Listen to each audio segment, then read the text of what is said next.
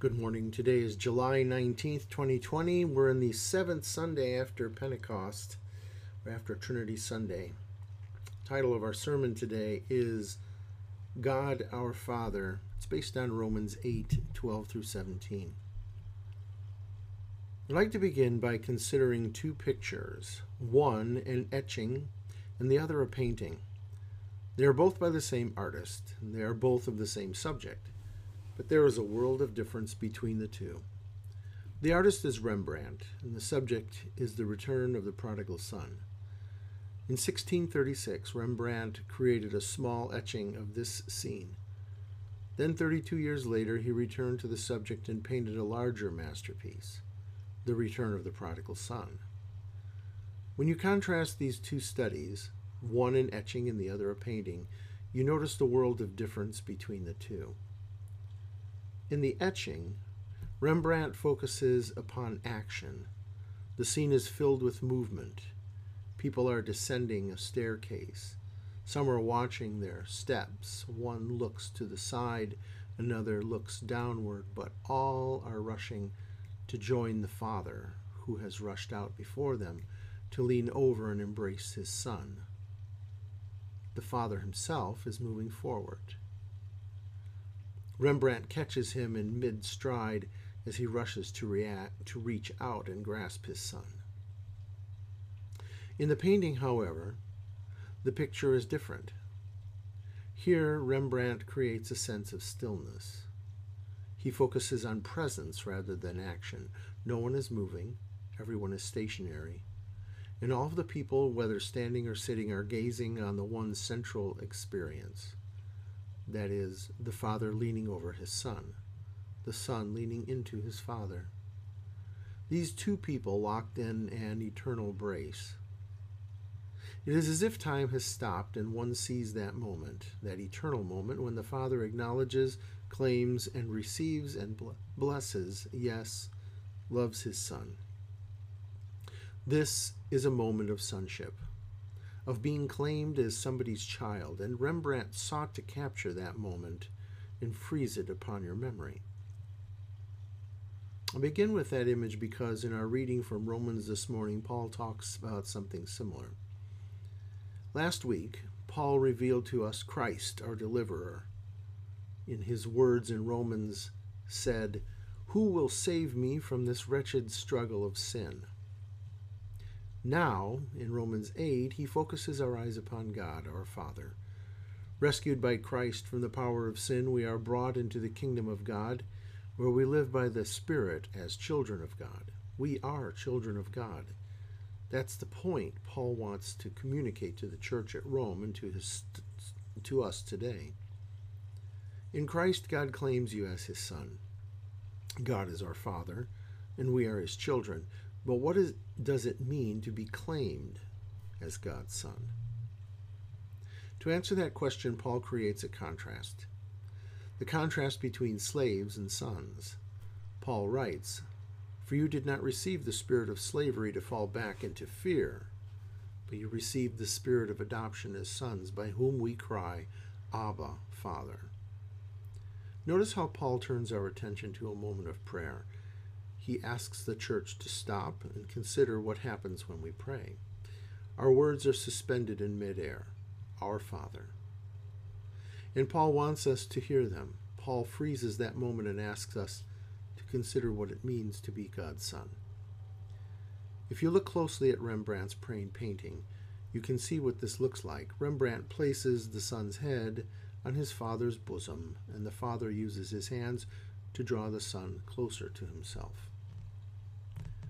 What is strange, however, is that the son looks less like a son and more like a slave. His head is shaven as if he were a prisoner. His eyes are closed as if he were exhausted. He brings all of his slavery there before his father. The father reaches down to claim this slave as his son.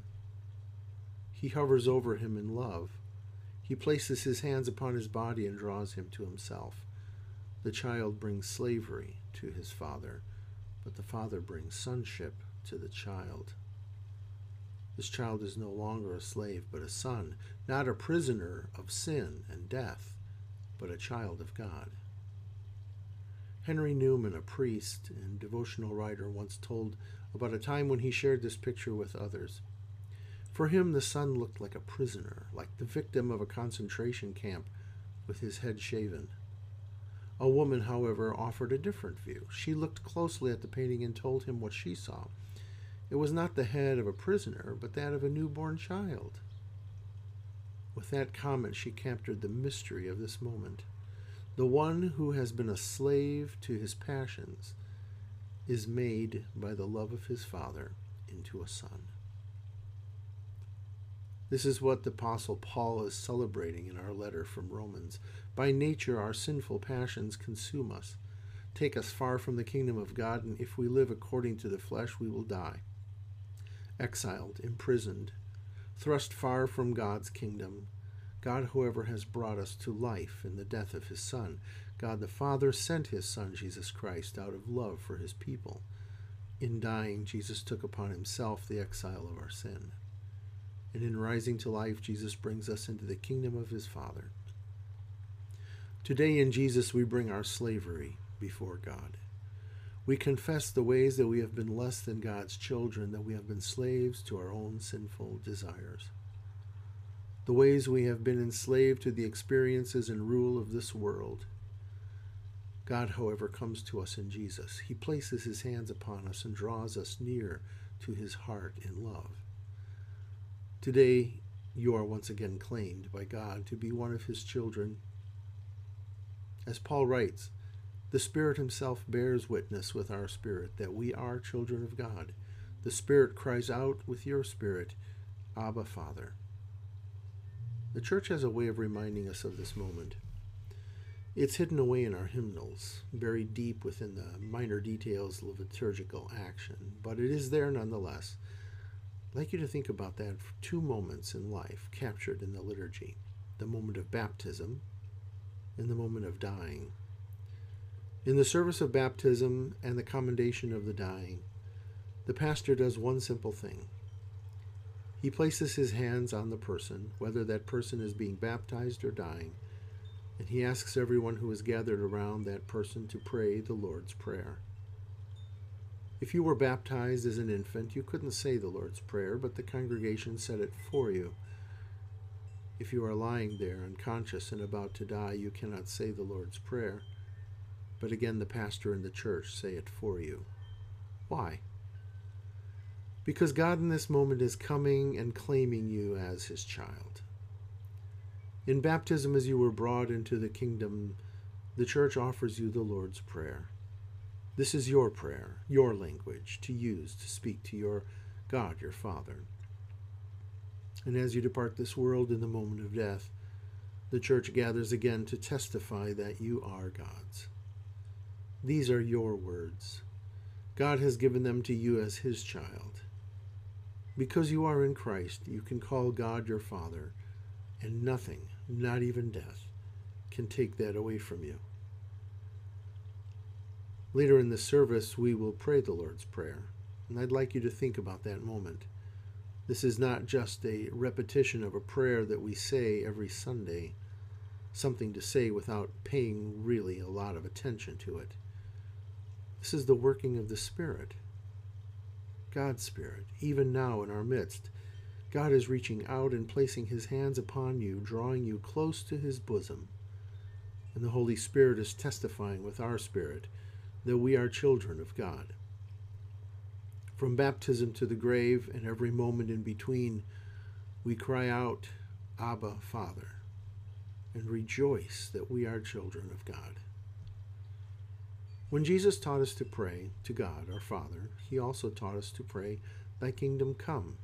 Paul's words in our text remind us of this petition as he writes, the Spirit Himself bears witness with our spirit that we are children of God, and if children, then heirs, heirs of God, and fellow heirs with Christ, provided we suffer with Him in order that we may also be glorified with Him. That's in Romans 8 16 to 17.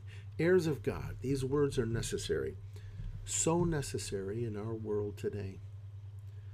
Daily, we are bombarded by messages that try to take God's kingdom from us. Death, coronavirus numbers, violence, protests. Open any magazine and take a moment to stop and look at the pages. Read any email newsletter, and you'll find the same thing. Consider advertisements. The pictures that draw you away from the things of God to the things of this world. Hair care products and cellular phones, fine clothing and fine food, vacation getaways and luxury cars. The way that advertisements would seek to draw you into them for comfort from the problems in the world. The riches of this world are set on display before you as you glance through the pages or the commercials on television or radio. The life you have seems less significant than the life you could the life you could have. With hard work, a bit of luck, a trip to the casino, or a shrewd investment in the stock market, you will be able to leave your little life behind, filled with its problems and its pain and suffering, and live in the luxury of this world. Words of God to his people to not covet the things of others, to love one's spouse and one's children, to be content with the calling into which you have been called, to rise and labor for the good of others, and to draw near to one another in the household of God, these words, this life, this church that God has made seems so outdated. It pales in comparison to the life that is promised us as we turn another page or listen to another program on the television. America becomes the promised land. The land where we can indulge our desires and make something of ourselves, get ahead in this world, and if we keep a little bit of religion in our back pocket, trust that we will be blessed in the world to come. Being a child of God, however, means something other than accomplishing the American dream. Consider a moment in the history of Israel where Moses stood there before God on the mountain. Israel had sinned against God, roused God's anger, and God had threatened to destroy his people. But Moses interceded for them, and God listened to Moses. God, however, offered offers Moses a strange vision of life for the people of Israel. God says that they can have the promised land and the vineyards, the olive groves, the fields for barley and wheat, pastures for cattle and sheep, the cities and the open spaces, all of the land flowing with milk and honey. They can have it, all of it. They just will have it without Him. God will not go with them into the promised land. Moses, however, puts the magazine aside. He is not tempted by the glossy pictures, the commercials, the advertisements. He knows that without God, they have absolutely nothing. What good is it to gain the world, the whole world, and lose your soul? So Moses comes before God with nothing to offer. He simply relies on God's mercy and prays, If your presence does not go with us, do not bring us up from here. Exodus 33:15. Moses will not have the kingdom without the presence of God. And if you listen to Paul's words, notice how he focuses upon our relationship to God rather than the things in this world. We are heirs, he said, heirs of God, not just heirs of a kingdom. We are heirs of God. God himself has promised to go with us. He has called us together as His people and sent us forth to live in this land. Our lives will look different than those of the people around us. We will bless and not curse. We will be content in the calling into which God has called us.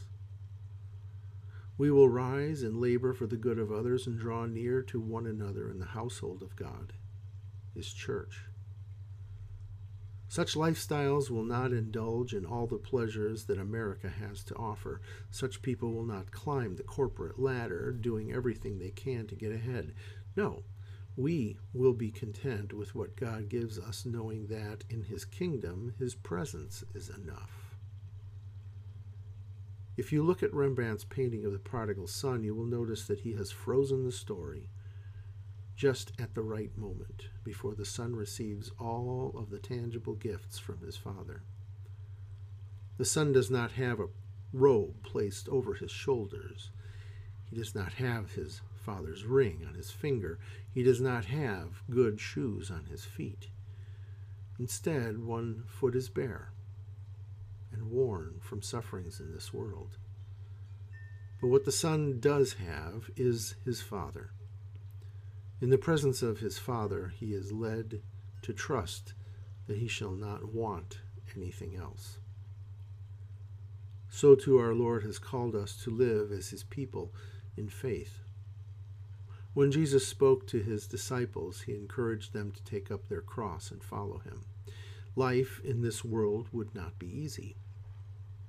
It will be filled with the best that this world has to offer, but it will be filled with God's love. His heavenly Father's work will continue after he rises and ascends into heaven, and we have the privilege of being called into God's mission.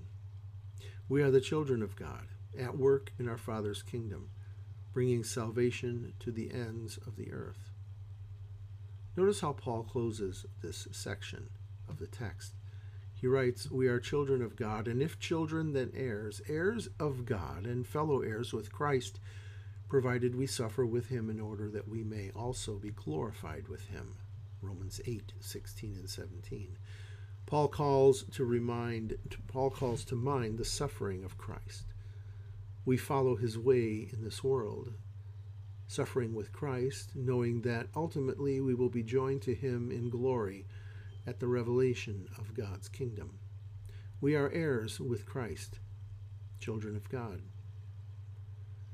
You know, I mentioned earlier that 32 years had passed between the first and the last times Rembrandt worked with the prodigal son. Much happened in Rembrandt's life during those times, those years. He lost his wife. He lost his wealth. Three of his four children were lost as well, and his reputation. He then lost his last and only surviving son. In the world you will have tribulation, our Lord says, but take heart, I have overcome the world. John 16:33. After losing all that our world would say gives us life meaning. Rembrandt chose to focus upon the one thing that Jesus gives that this world cannot take away the spirit of adoption. God the Father claims you as his child. Jesus makes us children of Heavenly Father. We bring our slavery to sin before God, and in Jesus we are forgiven. Our fears are silenced, and our future is secure. We are made children of God, children and heirs, heirs of a new world and a new kingdom to be revealed when Jesus returns, but more importantly, heirs of God Himself. The Apostle Paul paints the picture for you this morning in his letter to the Romans. God the Father claims all of you as His children.